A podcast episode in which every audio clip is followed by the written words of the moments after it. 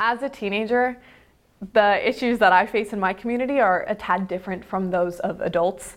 We constantly fight with the issue that we don't feel that we're totally heard, but social media has pushed this along, and we've found a way to contribute our voice to society in a way that's heard equally.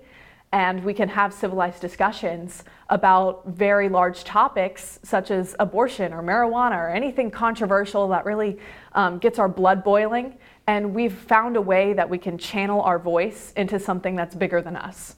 And the community of teenagers in general is paving the way for the future of America. And we're starting to have those discussions earlier, which is very important.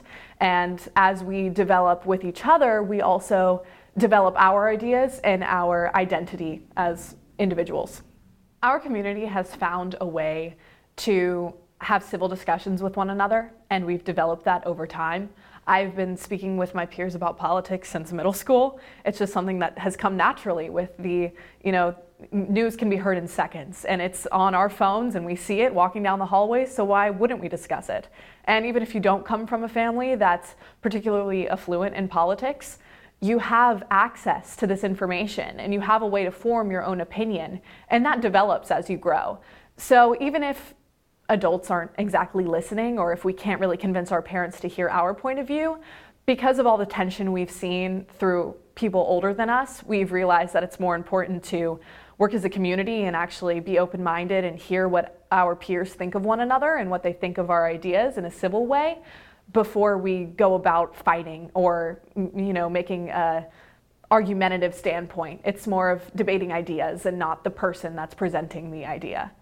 I think the word polarization is used very heavily in media and very heavily in um, our country in general. A lot of people you'll hear just be like, oh, our country is so torn apart right now. We're so polarized. Like, we don't listen to one another. And through my experience with my community, that's not really the case because, like I've stated earlier, the teenagers in my community, we've seen that and we're like, we're, we're going to have no part in that. There's no reason why we should be polarized or torn apart. And I found that the young people are actually very open minded to different sides, whether you're conservative or liberal. It doesn't matter. We've found a way where we can be civil about things. And that's something we've seen lacking in generations before.